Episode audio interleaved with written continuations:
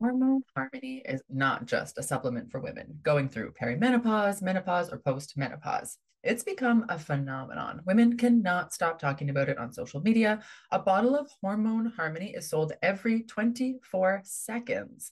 Happy Mammoth, the company that created Hormone Harmony, is dedicated to making women's lives easier. That means using only science-backed ingredients that have been proven to work for women. They make no compromise when it comes to quality, and it shows.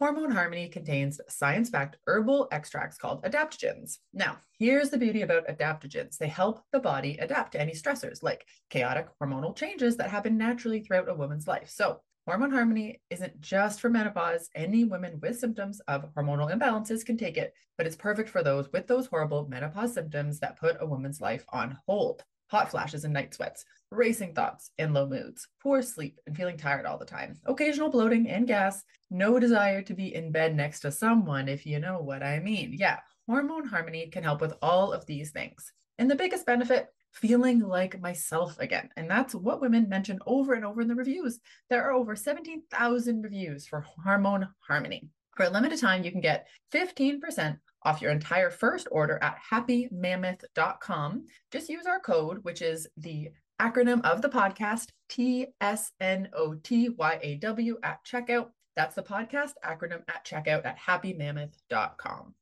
Calling all memoirists. I'm so excited to let you know that I've put together an incredible all about memoir lineup for Saturday the 11th of May from 10 a.m. to 5 p.m. Eastern Time, in which 6 amazing speakers guide you through everything you need to know to write a memoir that will sell. You'll get opportunities to ask questions of best-selling memoirists, while also standing a chance to have your query letter live critiqued during the webinar. To see the awesome lineup and to register, go to biancamarais.com. There's an early bird promotion for the first 50 delegates who sign up. Come and join us and get your memoir groove on.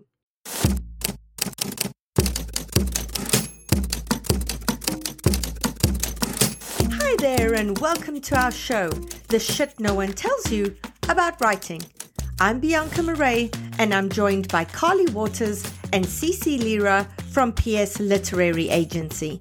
We'll be kicking off today's episode with our usual Books with Hooks segment, after which we'll go to today's guest. We are so excited for our upcoming virtual retreat on the 24th and 25th of September, in which we'll have more than 20 hours of phenomenal jam-packed content, which is the equivalent of doing a 10-week creative writing course, except with the kind of guest speakers you'd never have access to otherwise. We have such an amazing lineup for you, including New York Times best-selling authors, 3 of Reese's Book Club pick authors, award-winning editors, and writing coaches. You'll learn about point of view, structure, plotting, writing a proposal, outlining your novel, and much, much more. You'll also learn about current market trends and how they shape what agents and editors are actively looking for, as well as how to attract an agent's attention. You'll be taught how to craft page-turning bestsellers, how to overcome rejection, and what to expect from the writing life. Besides all of this, we're helping you discover a community on our retreat's Facebook page, in the breakaway sessions with Carly, Cece, and myself, and in the various social activities we have planned from the Friday night onwards. All the sessions will have Q&As so that you can speak directly with authors and editors at the top of their game. The retreat will be recorded so that if there's a day you can't attend, you'll still be able to catch up immediately afterwards, and then you'll get to ask us your burning questions in the post-retreat Q&A Zoom on the 3rd of October. Come and engage, interact, learn, and grow. We can't wait to see you there. Hi everyone, welcome back to another Books with Hooks. Now remember, if you haven't gotten your query in yet, please do submit that on theshitaboutwriting.com. There is one page that's dedicated to that.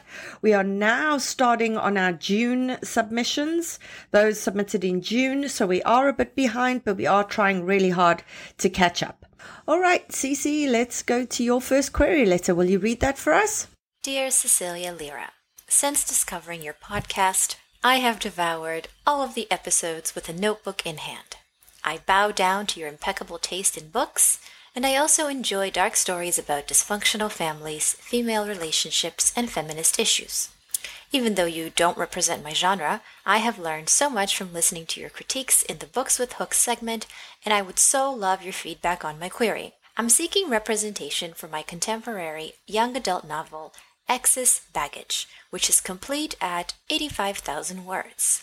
It's Girl Interrupted meets Thelma and Louise, a dual POV coming-of-age story about two girls who meet at a mental health hospital and go on a quest across South America. Aimed at girls aged 14+, it would be perfect for fans of Clean by Juno Dawson and Am I Normal Yet by Holly Bourne. Please note that the following query and opening pages include graphic depictions of eating disorders, and the full manuscript contains racist incidents and mentions of suicide. After 18-year-old Efe is caught purging at her mother's funeral in Nigeria, her estranged father sends her to a mental health hospital in the UK. But Efe doesn't want to talk to the therapists about her dead mum or her absentee dad. And she certainly doesn't believe she has a full-blown eating disorder. The only person she can talk to is her anorexic roommate, Taylor. 17-year-old Taylor doesn't have many IRL friends, and she prefers it that way. But when Efe comes barreling into her life, she wonders if there's a world outside online pro-Anna forums and constant hospital stays. As Efe encourages Taylor to sneak out of the hospital and resist treatment, Taylor begins to feel like they could have been more than just friends. When Efe finds a photograph of her maternal aunt with the words Rio de Janeiro scrawled on the back, she convinces Taylor to leave the hospital and join her on a trip to Brazil. The trip starts well, but Efe struggles to find her aunt in Rio and becomes swept up with an Afro-Brazilian boy who seems to hold the key to finding her family. At first, Taylor is jealous of Efe's budding romantic relationship and further restricts her food intake as a result. But as Efe uncovers family secrets, she must save Taylor from anorexia and confront her own bulimia before their eating disorder consumes them. I am a Nigerian, English, Brazilian, Jewish, Polish, South Londoner, and I first wrote Excess Baggage at 22 years old, drawing on my personal experiences. Now in my 30s, I have developed my craft through various writing courses. In 2020, I was shortlisted for mentorships with Penguin, #RightNow, HarperCollins, Author Academy, and Spread the Word, London Writers Awards. In 2021, I was accepted onto the Thrive, #GrowYourStory mentorship with Hachette, and I have edited my manuscript with Redacted editorial director. In addition to this, I regularly share book reviews with over 4,500 followers on my Bookstagram account, at Amina's Bookshelf, and blog www.aminasbookshelf.com. Kind regards, Amina McKelley. Wonderful, Cece. Thank you. Okay, tell us what you thought of that. All right. So, I have a question about the plot. When she finds a photograph of her maternal aunt, did she not know the aunt existed? Like, did she spend all her life under the impression that her mom was an only child? If that's the case, I would clarify that. What is the reason why a picture of her aunt is such a find? I want, unequivocal clarity on this since it's a part of the setup. When it comes to the major dramatic question, I think it feels too internal and the family secret angle too generic. So as Efe uncovers family secrets, she must save Taylor from anorexia and confront her own bulimia before their eating disorders consume them. I totally get that. It is a huge deal for a person to be going through an eating disorder. Absolutely. It is, however, internal. And the challenge in storytelling is making something that is internal, interesting to someone on the outside who has absolutely no connection to you. And I feel like plot is where you find the answer to this challenge. So right now, Taylor's plot seems to be completely in reaction to Efe's, right? She doesn't seem to have an arc of her own. And Efe's plot, while I can see it's there, I'm not getting enough to know specifically what that is. I would just share whatever that family secret is, not the reveal, but I do mean the nature of the secret, right? Is she going to investigate? I don't know that she was adopted. Did she spend her whole life assuming that her mom married her dad out of love and you know, she maybe found out that that's not the case. Maybe it's something else. I have no idea what the secret is, but I would just like, give me more, right? Without giving away the reveal, but the nature of the secret, yes. I also want to say, lastly, that we read a lot of very impressive author paragraphs on this podcast, but this paragraph is just amazing. Like amazing, incredible, the most impressive paragraph I probably ever read, ever. And I'm just, you know, applauding you. You seem amazing and so nice. Wonderful, Cece. Thank you. Okay, let us know what was in those opening pages as well as your take on them. Content note for eating disorder. So our protagonist, Efe, is at her mother's funeral. She's biting the inside of her cheek because she really wants to cry, but she can't manage to cry. She doesn't believe it's real. Her auntie, Benumi, calls out to her saying it's time to face the crowd of mourners, and she ignores her, heads to the bathroom, induces vomit, and in the background, her auntie, Benumi, is calling out to her, and finally, the auntie swings the door open and catches her throwing up, and then she asks, what is this? And Efe tells her to leave her alone. They have an argument about, you know, whether she's being respectful to her auntie. We get a little bit more context that her auntie is actually closer in age to her than to her father, and she's also like a third cousin. It's not really a direct family situation. Benumi tells Efe to clean herself up because her father arrives. When her father arrives, Efe watches him from afar. Tunde shows up next to her. They shake hands. I assume Tunde is her brother or half-brother because he refers to Efe's father as dad. And we learn that Tunde had to wait until he finished his exams back at Oxford. And Efe feels a stab of jealousy because no one cared about her own studies when they put her on a flight to this country. Tunde joins Benumi and Efe's dad, but Efe stays behind. Efe's looking at pictures of her mom. There's one with another woman that Efe doesn't recognize. She takes the picture and follows everyone to church and tells herself, deep breath. She's going to be out of this country in 2 days. So that is what happens. I want to say this is really well written, really polished, excellent writing. I can tell the author put a lot of work into this. I do have 2 notes. 1, I'd like clarity on the significance of Benumi catching Efe throwing up. Is this a situation where Efe's embarrassment comes from the fact that she was caught in a vulnerable moment? Or does the family know about her eating disorder? For example, if someone were to have caught me throwing up on the day my dad died, they'd assume it was just grief. Maybe me being too sad to keep food down. No one would assume eating disorder. And I want to know whether the setup of the story already includes the family being concerned about her on this specific matter. Does she think she's getting away with a secret? I also wanted more context on her relationship with the people present. So we have Benumi, we have Tunde, we have her father. It felt like the first interaction she's ever had with these people, which obviously is not true. The character has been interacting with them for many, many years. The story starts now, right?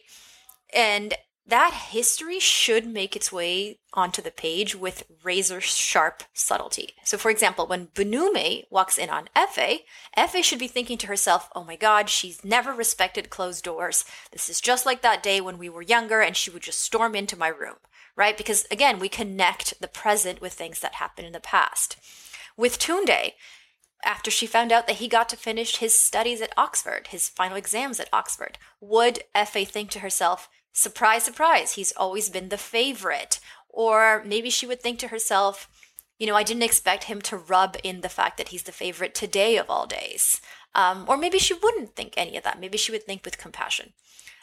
With her father, when was the last time she saw her father? Clearly she lives someplace else, and I wanted more context on that. Her mom dying, was it sudden? Did it happen? Was it a slow illness? I know it was unexpected, but is it because she had her hopes up that she would recover, or is it because it was like a heart attack that happened out of the blue? That's the sort of thing that's missing for me, and I really wanted that on the pages. Great, Cece. Thank you. Okay, Carly, let's go to the next query letter. Miss Waters, when I heard Bianca say we could resubmit, I jumped. I may not be Steinbeck, but I'll go down trying. I do understand, however, if you got other first-time submitters who might benefit more, I almost feel piggy asking you for help again. I'm submitting to Carly because I believe my protagonist is a fit for you, plus I admire the heck out of someone who can do what you do and still find time to do triathlons. I'm a retired marathoner who can't swim to save my life, and I would fall off my bike if someone got too close. I've listened to the podcast since it first came out and listened to you read my query a year ago. Since then, I've changed my opening too many times to count, including one version submitted to Bianca and the service she offered to review the first 2,500 words. I've received feedback from another group of beta readers and continue to listen and learn weekly to the podcast. The Roof Above is women's fiction, 90,000 words, single POV, and set during the early years of the War on Terror, 2001 to 2006. Kelly McGowan, from a dysfunctional family in New Hampshire, realizes her relationship with her fiancé Matt has changed after something happened between his West Point graduation and their arrival at his first army assignment in Georgia. When Matt returns from a deployment, he finally confirms what he thought might be true and comes clean to his fiancée. Kelly, devastated and angry, moves to her aunt's house on the Florida Panhandle to regroup, only to be walloped with another whammy, a catastrophic hurricane. Kelly goes on a quest to build her own foundation for the future, regaining her independence and reopening the door to love, seeking the contentment that only comes with finding where you truly belong. The Roof Above is Laura Trentum's The Military Wife meets Debbie Maccomer's Cottage by the Sea. The Roof Above parallels W.E. Griffin's The Lieutenants, but from the spouse's point of view in today's army of back-to-back deployments. An Army veteran and retired Army spouse, I'm the mother of two active duty Army officers who have deployed too many times. I admire and am humbled by the strength of these families who've inspired me to tell this story. My memoir about my experiences in the second class of women at West Point, Tough as Nails, One Woman's Journey Through West Point, was published by Hellgate Press in 2009. I'm a member of Women's Fiction Writers Association. I've written technical proposals, written numerous articles for local publications, and a humor column for my community magazine. I live with my husband full-time in Mexico Beach, Florida, a tiny town that was decimated by a Category 5 hurricane in 2018. We rebuilt, run a free bed and breakfast for our 4 adult children, 10 grandchildren, and friends who seem to multiply when the sun is out. Thank you for your time and consideration and feedback, Gail Dwyer. Thanks, Carly. The last bit made me laugh. Okay, so what was your take on the query letter? I agree. I thought the book ending was so cute. I smiled on the first paragraph. I chuckled at the last paragraph. There's just a lot of life and feeling and just humanity in these pages. So we appreciate our loyal listeners. Thank you so much. And I don't know how I find time to do triathlons either. And yet here I am. Okay. So I'm going to get right to the point here. So the title, I don't know if I love it. I don't know if it's doing enough for me. I don't hate it, but it's just kind of I'm going to give it a B. That's what I'm going to give it. I think we can do better on that title. Okay. So now I want to talk about our middle paragraph here. So whenever we have a query letter that's really based around a secret, it's very challenging for the reader because we feel left out of the joke. We feel left out of the secret. If this entire premise is based around the secret and we can't reveal the secret in the query letter, it's tough because it's a lot of vagueness, right? It's, you know, he finally confirms what he thought might be true and comes clean to his fiancée. And then we never learn, I don't think, what the secret is here. So it seems like everybody in the book knows the secret except the reader. And I just need a little bit more investment here, I think, to figure out why the stakes of this secret matter, because she seems to be fine. She's devastated and angry. But like, what are the stakes of this secret? And we're building this whole premise around this kind of inciting incident. So I'm just worried all the plot is behind us mostly. But I love that we have this hurricane, right? Because that's a very present, you know, rich setting kind of moment. So it does seem like there's a lot more plot to come, which I love, but it does seem very internal. There's a lot of internal stuff here, you know, regaining her independence, reopening the door to love. But we never, as the reader, we never really understand what happened with her love life to begin with. So I'm just lacking a little bit of personal investment here just because I'm just not fully understanding the stakes of all of the secrets. And that's a little bit troubling for me. I think the comps are good. There's a lot of them. Probably don't need them all. But there is a real market, you know, for this type of book. As you say, you know, you're humbled by the strength of these families who've inspired to tell these stories. Like, yeah, there's a real market here. And there are a lot of families that go through these army marriages and all of this sort of stuff. So it's super real.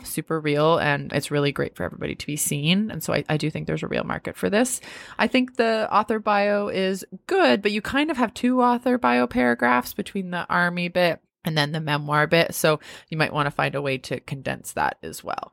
So yeah, I think we're close here. I don't think we're too far away from the mark, but I'm just a little bit concerned about, the secret and building everything on a secret when the reader just isn't really in on the joke. Great, Carly. Okay, let's talk about those opening pages. What was in them? What's your take on them? So we start May. The year is 2003. We are in West Point, New York. So we have our main character. She is on the phone with her father, and then she's like kind of late and she has to get herself together. So she's rushing. She says her husband or fiance told her to dress comfortably for walking. So she's walking between the hotel and this destination where she's trying to get, and there's hordes of people. We kind of put two and two together that she's on her way to the graduation ceremony for Matt. So she's like rushing. She seems like she's late for this event. She's like trying to kind of dart and weave through the crowd, and she kind of gets close to this old man and she bumps him and has this little kind of exchange with this old man who's basically like lightheartedly saying like, slow down, it'll wait. And they have this kind of nice moment of interaction. And then she's hustling to where she needs to be. And then there's a bit of a scene break, and then we're going to the day before Matt's graduation. So it seems like, again, we're going back a day, and then we have some information about Matt and his family, his ex-girlfriend, and then when this couple started dating and getting to know the family. And that's where it ends. Okay, and what did you think? All right. So overall, the first paragraph here, there's a lot of I in this opening line. I'll read it to you. I shouldn't have picked up the phone in the hotel room, but I did, and it was my father, and I was worried about him. So we talked until I saw the time and panicked and told him I had to go. And that's our first line. That was just a lot of eyes for me, and it just felt like you're trying to cram a lot of information in there, and I just stumbled over that a little bit. So I don't know if we can find a way to smooth that out, but clearly it's first person. We're hammered with that, but let's just find a way to smooth that out a little bit. Overall, it kind of reminds me of the query letter, where I feel like we're hiding a lot from the reader.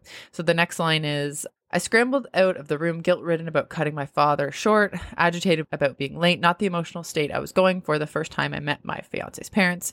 They already didn't like me. So firstly, we have like no idea why she's guilt-ridden about the dad. And then, we know that the fiance's parents don't like her. So yeah, this is just reminding me a bit of the query letter, where it's like, I'm not in on the joke. I'm not in on the secrets. And I want you to give me something to work with to kind of be excited about the propulsiveness here. I really, really liked the interaction between our character and the old man. I just thought that was really sweet. He says, slow down, Missy, he'll wait. And then she says, I'm sorry. And then, they're kind of talking about the relationship between the guy. She says, I'm not worried about him, it's his parents. And then he goes, you're not marrying them, right? And I just love that little interaction. So well done on the dialogue. As you know, if you're a podcast listener, I'm really tough on dialogue, and I thought you did really well there. The next section, I would just cut. It's just a lot of telling. We're talking about, Sarah, and then Matt, and then her fiance Jake, and we're just learning about all these other people that aren't as central, I don't think, to the plot here. And I would really just want to spend the time getting to know our main character. What are her individual stakes? What are her concerns, her secrets? I just felt like we went into this flashback moment way too soon. And then it follows that kind of whole section of just a lot of telling. So yeah, I would revisit that for sure. But I think the strengths here are this little clippy bit of dialogue. And I think you have the ability to reveal a little bit more in terms of the secrets for us. Great, Carly. Thank you. All right, Cece, last query letter. Will you read that for us? Dear Cece, every Monday and Thursday morning, I start playing the newest episode of The Shit No One Tells You About Writing before my feet even hit the floor. Thank you to you, Carly and Bianca, for all that you do. I'm querying you because of your interest in novels about dysfunctional families with morally ambiguous protagonists. The Back 40 explores what happens when a podcast invades a tiny town in rural Arkansas to investigate a murder that everyone thought was solved decades earlier. This 73,000-word mystery delves into themes similar to Razorblade Tears and will appeal to fans of The Little Friend by Donna Tartt and the atmospheric literary mysteries of Tana French. The Back 40 is a dual timeline, dual point of view novel that follows the Mason family from Thorn Tree, Arkansas. Evelyn's daughter, Tracy, is murdered a few months after she moves out of Evelyn's house with her infant daughter. Blinded by a need for vengeance and the fear that rumors about Tracy's love life and the tragic crime will erase the town's memory of her daughter, Evelyn pursues the man she, and everyone else, believes is guilty. 23 years later, Evelyn's granddaughter Shell is still living with her. Shell desperately wants to leave Thorn Tree, but she feels paralyzed by familial obligation, and she has first-hand knowledge of how scary the outside world can be. Shell realizes just how sheltered she has always been when the producers of a podcast about cold cases descend on the rural area, and Shell must decide whether to team up with the outsiders to solve her mother's murder or stick by the family she feels so grateful to, but that has conspired to keep her ignorant of her own past. For the last couple of years, I have been taking creative writing classes from several organizations, including Redacted. When I'm not writing, I'm working as a lawyer in Redacted or spending my time with my dog, Cookie. I grew up in rural Arkansas on my grandparents' goat farm. I have included the first 5 pages of The Back 40 for your consideration. Thank you very much for your time. Best, Redacted. P.S. Content warnings for the manuscript are allusions to domestic violence and murder. There is also threatened violence to a possum in the first 2 pages. Wonderful, Cece. Thank you. Okay, so what did you think? I want to say that I wish you could see the smile on my face when you mentioned that you start playing it before you even get out of bed. Like, it's surreal to me that we have these listeners, and I'm so grateful and so happy. Also, very cool hook. What happens when a podcast invades a tiny town in rural Arkansas to investigate a murder that everyone thought was solved decades earlier? Incredibly cool. I am immediately curious. This is how you write hooks, people. To anyone listening, this is a very cool hook. So, question about the plot. Evelyn pursues the man she and everyone else believes is guilty. Is Evelyn like a detective in the investigation, or is this like an informal pursuit? That verb, pursues, it's confusing to me because it suggests she has an active role in the matter. And I'm not sure I understand, like, what that means. I get that in a small town, especially, maybe the angle is that she can be involved without having any official capacity, but I would just like more clarity. The part that's missing to me is what makes everyone realize that the man who I assume was sentenced to prison isn't actually guilty? Like, did new evidence resurface? Because I'm not getting that information. And so I don't understand what triggered the podcast to go to the town to investigate. And it's a big picture note, and I'm okay not knowing this in the query letter, but just so you know, it's not clear. I'm not super clear on the timelines and POV situation. Yeah, you tell me dual timeline, dual POV, but is it Evelyn in the past and Shell in the present? Or like maybe Evelyn in the past and present as well as Shell? Like that is something that I wasn't clear on. So yeah, what exactly did Shell uncover? Did she uncover that her mom was murdered or something else? Because there is a line that says people have conspired to keep her ignorant of her own past. And I want to know what that means specifically, since that's the setup. I also loved the mention of your dog, Cookie, and thank you so much for the content note. That is so appreciated. Wonderful, Cece. Thank you. All right, so will you tell us what was in those opening pages and your take on them?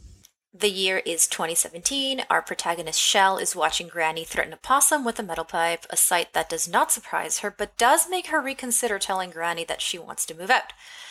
And we find out that Shell has been taking money from a stash of bills that the family has, a stash that she contributes to as well, for the past 6 months. And so when Auntie Rose arrives, Shell realizes that she had forgotten that it was Decoration Day. And essentially, Decoration Day is something that we learn through inner life.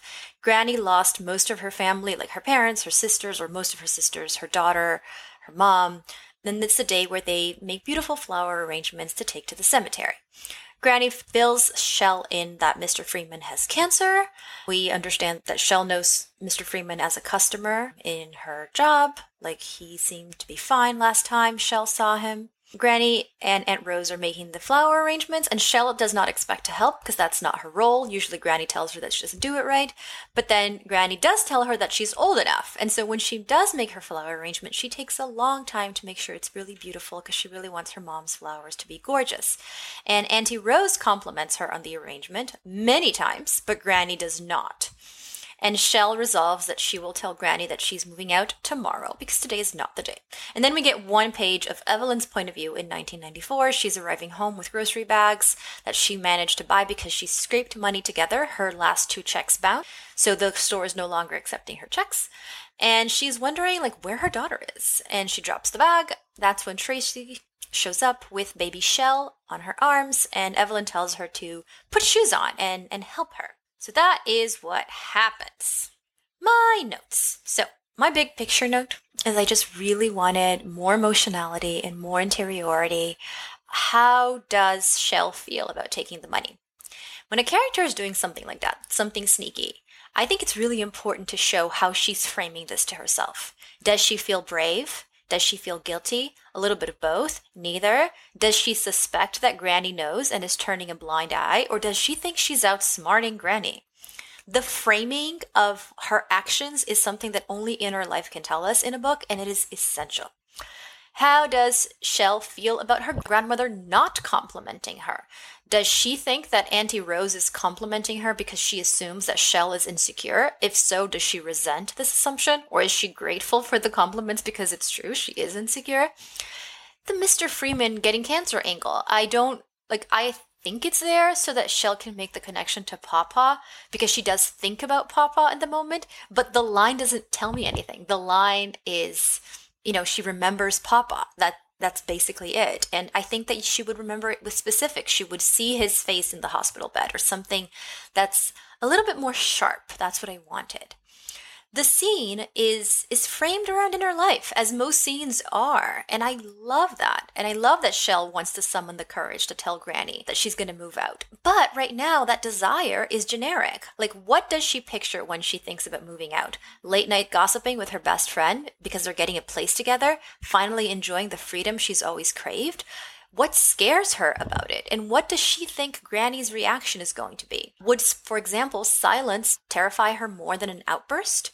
When was the last time she had to break bad news to Granny? Because she would be creating a parallel between that time and this time now, the time that she's anticipating with so much dread. So essentially what I wanted is more emotionality, more inner life in a very directed, sharp way. And I hope that these guiding questions will inspire you to weave in these elements in a way that really ups the tension and reveals character. Just remember, your job is not to answer every single one of the questions that I wrote in the margins, because that would make it exhausting, right? These questions are to guide you and for you to feel like, oh, maybe I'll answer this one because that will give the reader relevant access to her psyche. Or maybe I won't answer this one because this one involves a reveal that I want to come later. That is your job as a storyteller. I'm just here to hopefully offer useful guidance. Wonderful, Cece. Thank you. Carly and Cece both, thank you so much. That ends today's Books with Hooks segment. Remember that if you do want to submit to it, go to the website, theshitaboutwriting.com. There is a page there in which you can submit your work, and we will try to get to it as soon as possible. Right, let's go to today's guest. My latest novel, The Witches of Moonshine Manor, releases on the 23rd of August, and I'm super excited to be doing a few tour stops over August to November in order to promote it. I'll be visiting Atlanta, Chicago, Washington, D.C., Milwaukee, and Boston, as well as doing a few events in and around Toronto. If you live near any of these cities, I'd love to get to meet you at one of the events. Please check my tour schedule on BiancaMarais.com for details. We just registered my youngest kid for kindergarten. I cannot believe it. One of the tricky things about my kids being in French immersion school and not having French as a language myself is I'm honestly worried about how I'm going to assist with homework as they get bigger. They're young now, but I see it coming. We are honestly so lucky, though, to live in a city that's bilingual, and we have bilingual friends and Francophone friends. So I know it's going to be easy for our kids to pick it up. Me, on the other hand, I am worried about me. I grew up somewhere where French class was not taken seriously, and now I have to make up the difference. And that's where Rosetta Stone comes in. As the most trusted language learning program, available on desktop or as an app, it really immerses you in the language you want to learn. Rosetta Stone teaches through immersion, which is a proven way to learn a language. Instead of memorizing and drilling vocabulary words, you learn by matching audio from native speakers to visuals, reading stories, participating in dialogues, and other practical language skills to fast-track your ability to communicate fluently. There are no English translations in the product. You're honestly getting trained to listen, speak, read, write, and think in your new language, which is what everybody wants. Rosetta Stone users especially love the speech recognition feature. As you practice speaking, Rosetta Stone uses advanced voice recognition technology to match your audio, the audio from native speakers, and then give you feedback on how well you're pronunciating the words, so you can really hone those pronunciations. It offers 25 languages from Spanish, French, Italian, German, Chinese, Korean, Japanese, even Dutch, Arabic, and Polish. This is the best language program because they have been an expert in the language learning field for 30 years and used by millions. Thousands of companies and government organizations use Rosetta Stone to support language training online. Of all the apps, Rosetta Stone uses the best speech recognition technology, so it compares your sound waves to those of a native speaker for better feedback to improve. They have a patented speech recognition engine called True Accent, which is built into the program. As you practice speaking, you'll get feedback on how well you're pronouncing words. The other language learning apps use speech recognition to detect what you said, but Rosetta Stone tells you how well you said it compared to native speakers. It's like having a personal trainer for your accent. Think about the cost of a 1-month language course. Think about the cost of 1-hour private tutoring sessions. With Rosetta Stone, you enjoy lifetime membership and accessibility on desktop or app. We have a special offer for you guys. That's 50% off. That's a lifetime access to 25 language courses on Rosetta Stone for 50% off. This is a steal. Do not put off learning that language. There is no better time than right now to get started. For a very limited time, the Shit No One Tells You About Writing listeners can get Rosetta Stone's lifetime membership for 50% off. That we want you guys to go visit rosettastone.com/today. That's 50% off unlimited access to 25 language courses for the rest of your life. Redeem your 50% off at rosettastone.com/today today.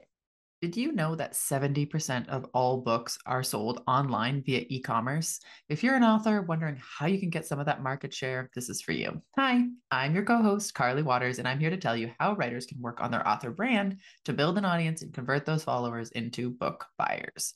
Do you ever wonder why so many authors publish their books and later say they didn't sell as many copies as they wanted? It happens over and over, and it's all over social media. Authors really think it's a them problem, but not always. They really just weren't shown the way. And I don't want you guys to launch a book and show up at book events and have two people in the chairs.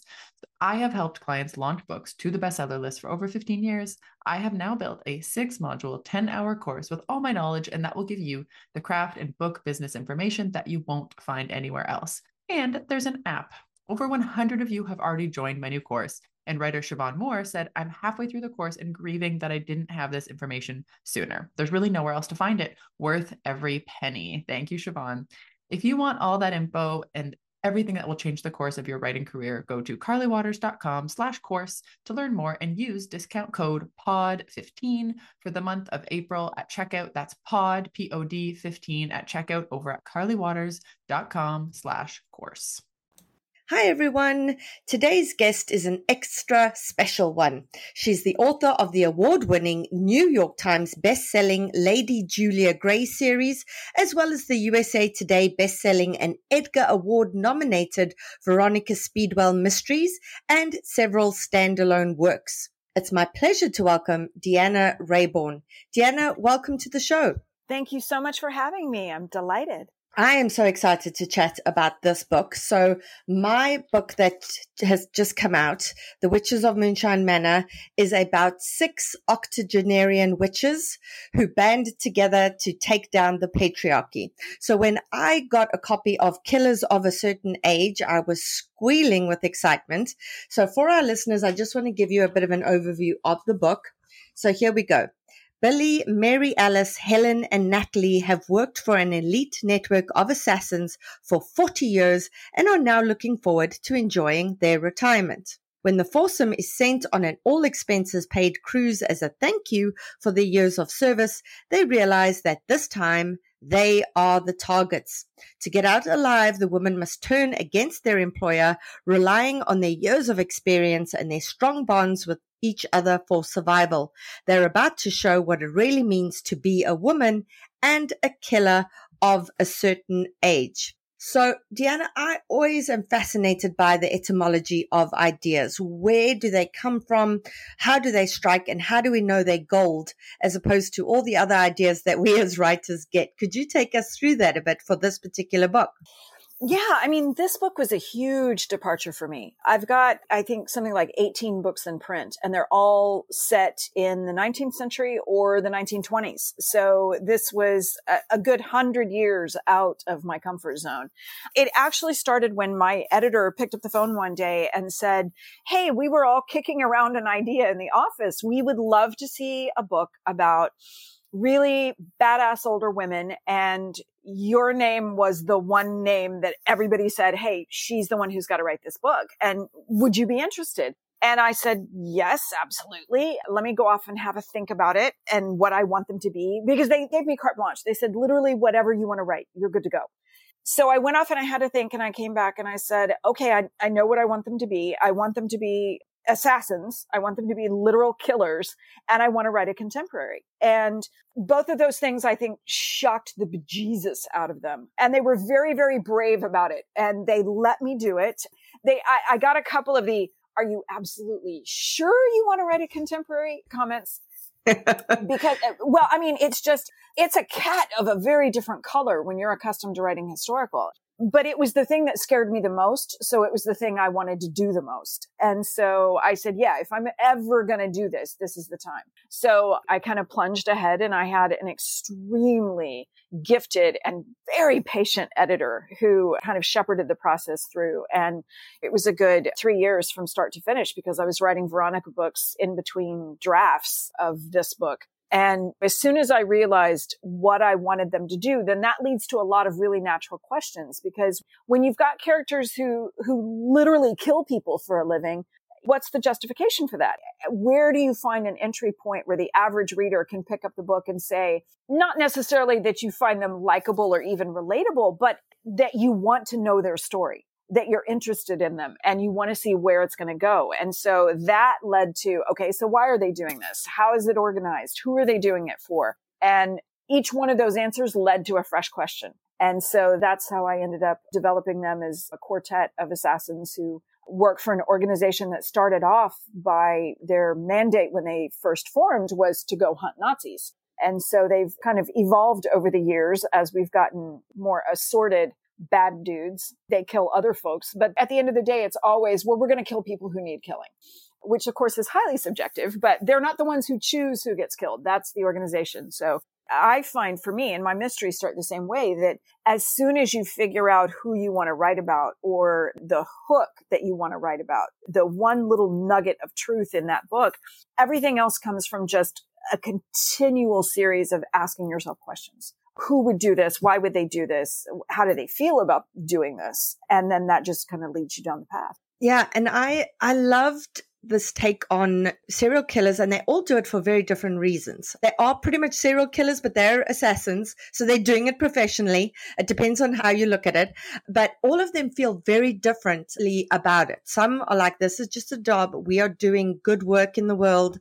Others are sort of more ambivalent about it in terms of questioning the morals. And I love seeing these kinds of female characters, because I'm so sick of hearing in publishing, oh, this female character wasn't likable enough. She wasn't vulnerable enough. And we don't have this problem with male characters. So it drives me insane when we're hearing that women characters have to be likable and readers really have to like them. And I agree with you. They just have to be on board with them, and they have to go, okay, I'm kind of rooting for them regardless, and I'm really interested to see where the story goes. Just backtracking to what you said earlier, when you decided it needed to be contemporary, was there a reason beyond challenging yourself that you decided it had to be contemporary? Or when you looked at it, did you say, I needed to use more modern day techniques of killing? I want them to have access to cell phones and gadgetry that they wouldn't have available then.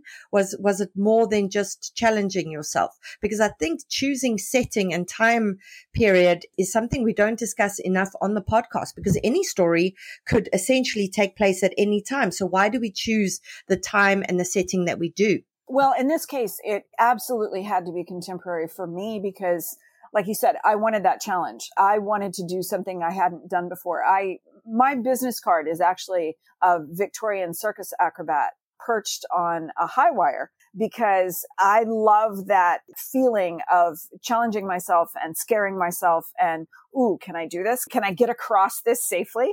And that when you're teetering over the abyss and you know there's no net, it's wonderfully terrifying. And I love that feeling when I'm writing. The idea of them using modern technology, that's actually kind of the crux of the matter for them throughout this book, is that they can't use a lot of what they would. Under ordinary circumstances, they would have access to a ton of resources, kind of the equivalent of James Bond's Q. They would have the gadgetry and they would have the cool, interesting weapons, and they would have somebody doing a deep dive and all of the information that they need.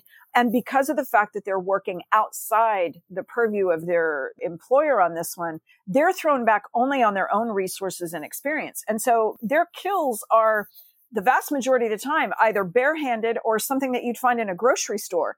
It really isn't the idea that they have to rely on modern technology for a lot of this. The idea was that they were going to rely on experience and gut instinct and their own kind of finely honed assassin skills that really come down to people skills. And in our society, there are a lot of things that tend to be coded female.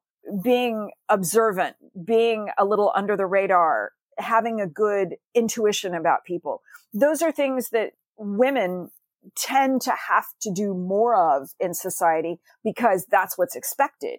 I'm sure you've seen the statistic that goes around about how if women are talking in a corporate meeting, I think it's something like less than 25% of the time, they're perceived as speaking more than 50% of the time because of the fact that people are used to women being quieter. Women are supposed to be a little less noticeable, a little less intrusive as they move throughout the world. And that's something that these four women, because they're 60, are able to exploit. My God, it's a superpower that they can just kind of blend into the wallpaper because people aren't looking to them as something that they should be afraid of. And so that played into it as well. There are some plots and there are some situations that don't translate very, very well to our time because of the fact that a single cell phone call would solve the entire thing. It would summon help, right? Or a quick Google search would tell you everything you needed to know. And so there's a certain comfort level when you're writing about people who are very similar to your own age, living in a time that's very similar to yours. There's a default to, what are my pop culture references? I'm not quite as old as these assassins. I'm 54, so I'm about a half a generation removed. But I had cousins that age. I knew what music they were listening to when they were teenagers. I knew, what television shows they watched. And so for me, it was a wonderful time to kind of put some Creedence Clearwater and Scarlett Rivera on my playlist and go back to my childhood and channel all of that when I'm putting together these women and what their lives would have been like at the time they were recruited, because all of them started the job of being an assassin when they were about 20 years old. Kind of at this dangerously formative age where some of them were very idealistic about why they were going into it, and some of them were much more pragmatic about it. Can we chat a bit about the structure? So you have a dual timeline narrative happening. It's these women in modern day as they're dealing with this crisis, and then we keep going back into the past as we see some of them get recruited and we see the jobs that they did in the past and things like that. So how did you decide on that particular structure, and how did you balance out the past timeline with the present timeline in order to keep the present story moving forward at such an awesome pace? Well, the first thing I did, because I've never done this before, is I went to writer friends of mine who have done it before and kind of threw myself on their mercy and sent them panic text messages saying, or actually I even called them, what do I do? Help me. And they were lovely. And I ended up not using their advice at all because the two that I talked to approach it completely differently from each other. One of them just alternates her timelines and writes a scene present day, and then the next day she'll write a scene in the past. Another one writes the entire timeline in the present, and then she'll go and write the entire timeline that she's going to use in the past. And neither of those ended up working for me. Really, I just kind of, when I would get to a point with the contemporary narrative that I just, for whatever reason, needed a break from it or felt a little bit at sea, I would sit down and write one of the flashback scenes. The flashback scenes all serve a purpose. They're not there just for my own pleasure, although they were a joy to write. I ended up cutting only one of them that didn't fit in. Everything else fit in perfectly with what I was trying to do, but I just couldn't crack where to put them and how to divide it up. And as I worked through each draft of the book, I would tinker with where they went and why they went those places. And I would tinker with how long they were, because one of them that ended up on the cutting room floor was probably about 40 pages long. It just went on way, way too long. It was great for me. It helped me understand what that scene was supposed to be. So I could cut it to the bone and really save the parts that were absolutely necessary. That's a thing that my first Veronica Speedwell editor told me, is we were working on the second book in the series, it was the first book in the series. And she said, you have a chunk right here that's about 15 pages long. It's great. I love it, but you need to take it out. And I said, oh my God, why? And she said, because you wrote it for you. And you needed to write it because you needed to understand. It was backstory stuff. And she said, you needed to know where these characters came from. And she said, but the reader doesn't need this in a chunk, and they don't need it here. She said, dole it out to them in little pieces here and there. She said, you know, you want this to be a series. Give them little crumbs along the way, and you can break up this one section that you've got over 5, 6, 7 books. Which is exactly what I ended up doing, because it was kind of this dense wall of backstory that I ran into. And I had the same problem when I was writing this, but I remembered that piece of advice. And so I went back and kind of tinkered with the scenes again to figure out where they should go. And I wanted a very strong action scene to open everything. And I ended up going with one of the flashback scenes for that. And it's a very pivotal flashback scene, because it's the first one where the four of them work together. It's the first time they've come out of training, and everything goes wrong. But the point of that scene is that they figure out who's their natural leader, how they're going to work together. They ultimately make it work, even though it's a shit show. They kind of just band together and they realize, hey, resources and intuition and thinking on the fly, man, that's what we've got and that's what we're going to do. Because in any line of business, shit's going to go wrong. But when lives are literally at stake, you've got to do a really good job of thinking on your feet. And that's what they do. So I wanted that scene at the beginning. The rest of the scenes, I don't advocate this. I'm actually a really, really lazy writer. I sit down at my computer for maybe an hour, hour and a half at a stretch when I'm working on a draft. And that will be 5-6 days a week. I type very, very fast. So when I sit down for that time, I'm writing flat out. But I don't recommend, I know there are writers who will sit there and they will be glued to the keyboard for 3 weeks straight. And they're all cramped up and they barely surface for air. I'm not like that, except I was when I put this book together at the very end. I was coming up against my deadline and I suddenly realized everything clicked into place for no good reason other than I had spent so much time with this that I finally understood what the structure needed to be and where each of these flashback scenes needed to come in. And it just hit me one morning.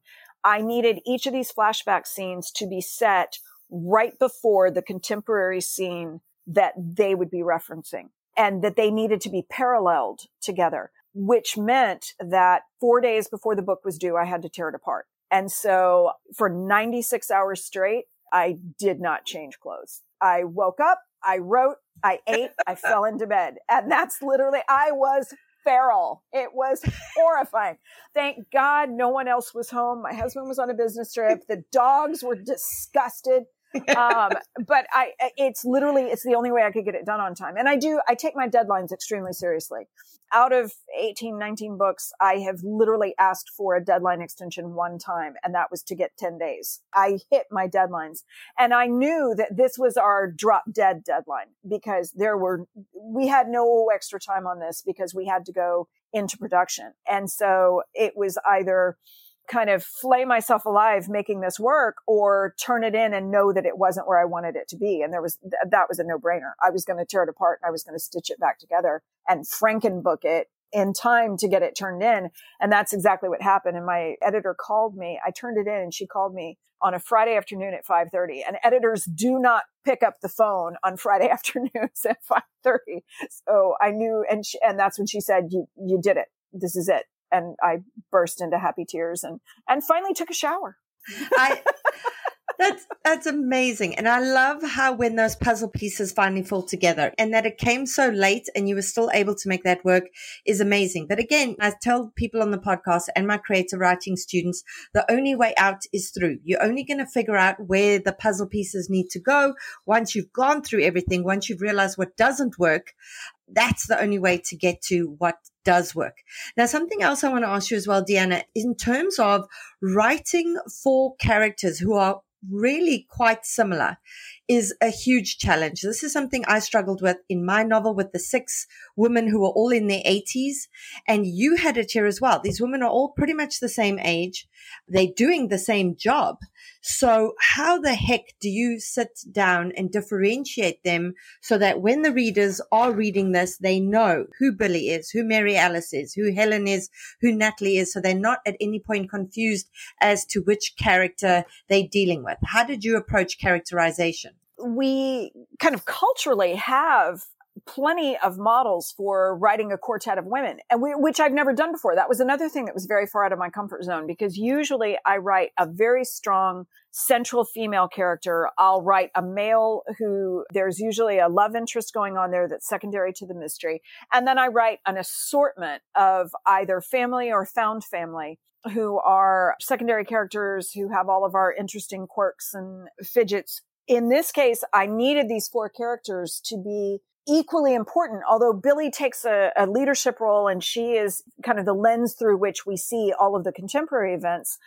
I needed to make it clear that Billy does step up and take the leadership role, but she is not the boss of them. It's a very egalitarian quartet, and they all have distinctly different personalities. So for me, it was a matter of, I actually looked at and broke down, okay, Little Women, Golden Girls, Sex and the City, you've got quartets of women. How does that play out? How do you devise these distinct personalities? And it's funny how often you see that within a group of that size, you'll have a nurturer, you'll have a wild child, you'll have the person who kind of just, their give a shitter is broken and they do what needs to be done. And so when you think of them in these kind of archetypal roles, it's much easier then to figure out, oh, it clicks. Natalie's my wild child. Great. Well, what does that mean? What does that look like for somebody in her job?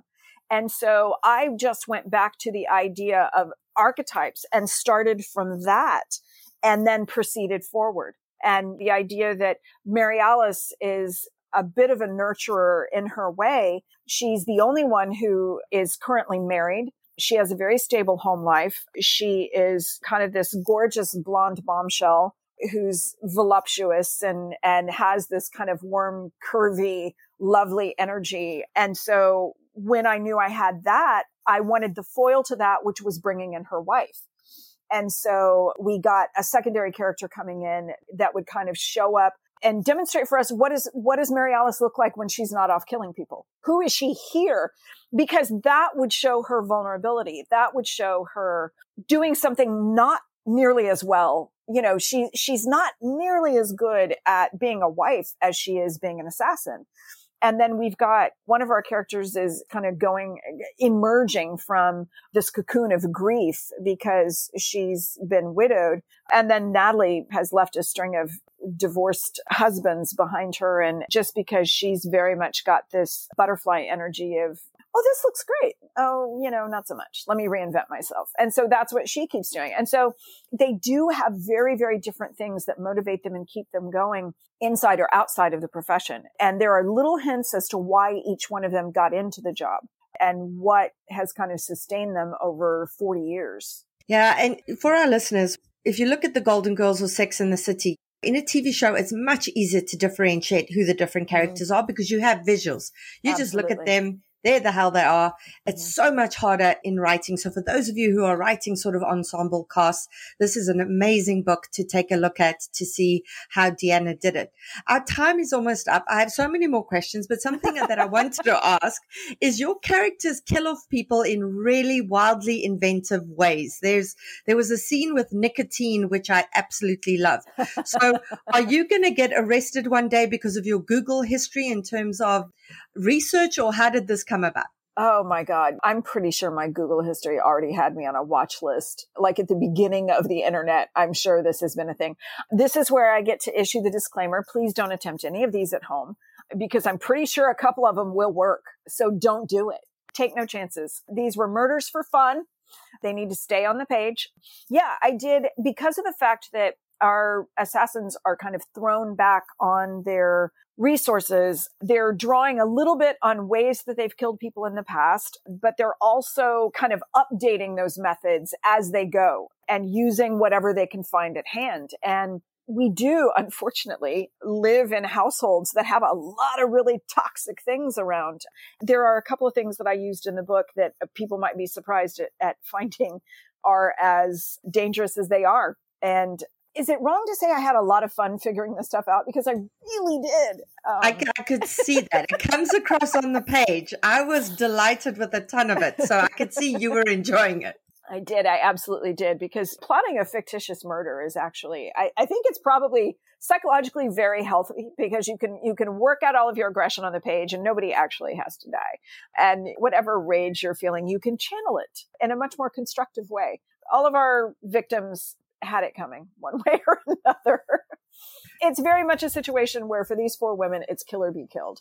And so they are just taking the initiative to look out for themselves. So. And for our listeners as well, there are a ton of interesting settings. The book takes place all over the place. We have it on a cruise ship. We have it in Paris. They travel a lot. And so that was another masterclass in how to keep your characters moving and how to use setting really as an amazing backdrop to the story's central conflict as well. Deanna, thank you so much for joining us. It was wonderful chatting with you. For our listeners, get Killers of a Certain Age. We will link to it on our bookshop.org affiliate page so you can support an indie publisher and the podcast at the same time. And Deanna, we hope to have you back for the next one. Absolutely, my pleasure. I'd love to. Thanks so much for having me. And that's it for today's episode. I hope you'll join us for next week's show. In the meantime, keep at it. Remember, it just takes one yes. Calling all memoirists. I'm so excited to let you know that I've put together an incredible all about memoir lineup for Saturday the 11th of May from 10 a.m. to 5 p.m. Eastern Time, in which 6 amazing speakers guide you through everything you need to know to write a memoir that will sell. You'll get opportunities to ask questions of best-selling memoirists, while also standing a chance to have your query letter live critiqued during the webinar. To see the awesome lineup and to register, go to biancamarais.com. There's an early bird promotion for the first 50 delegates who sign up. Come and join us and get your memoir groove on. Calling all memoirists. I'm so excited to let you know that I've put together an incredible all about memoir lineup for Saturday the 11th of May from 10 a.m. to 5 p.m. Eastern Time, in which 6 amazing speakers guide you through everything you need to know to write a memoir that will sell. You'll get opportunities to ask questions of best-selling memoirists, while also standing a chance to have your query letter live critiqued during the webinar. To see the awesome lineup and to register, go to biancamarais.com. There's an early bird promotion for the first 50 delegates who sign up. Come and join us and get your memoir groove on.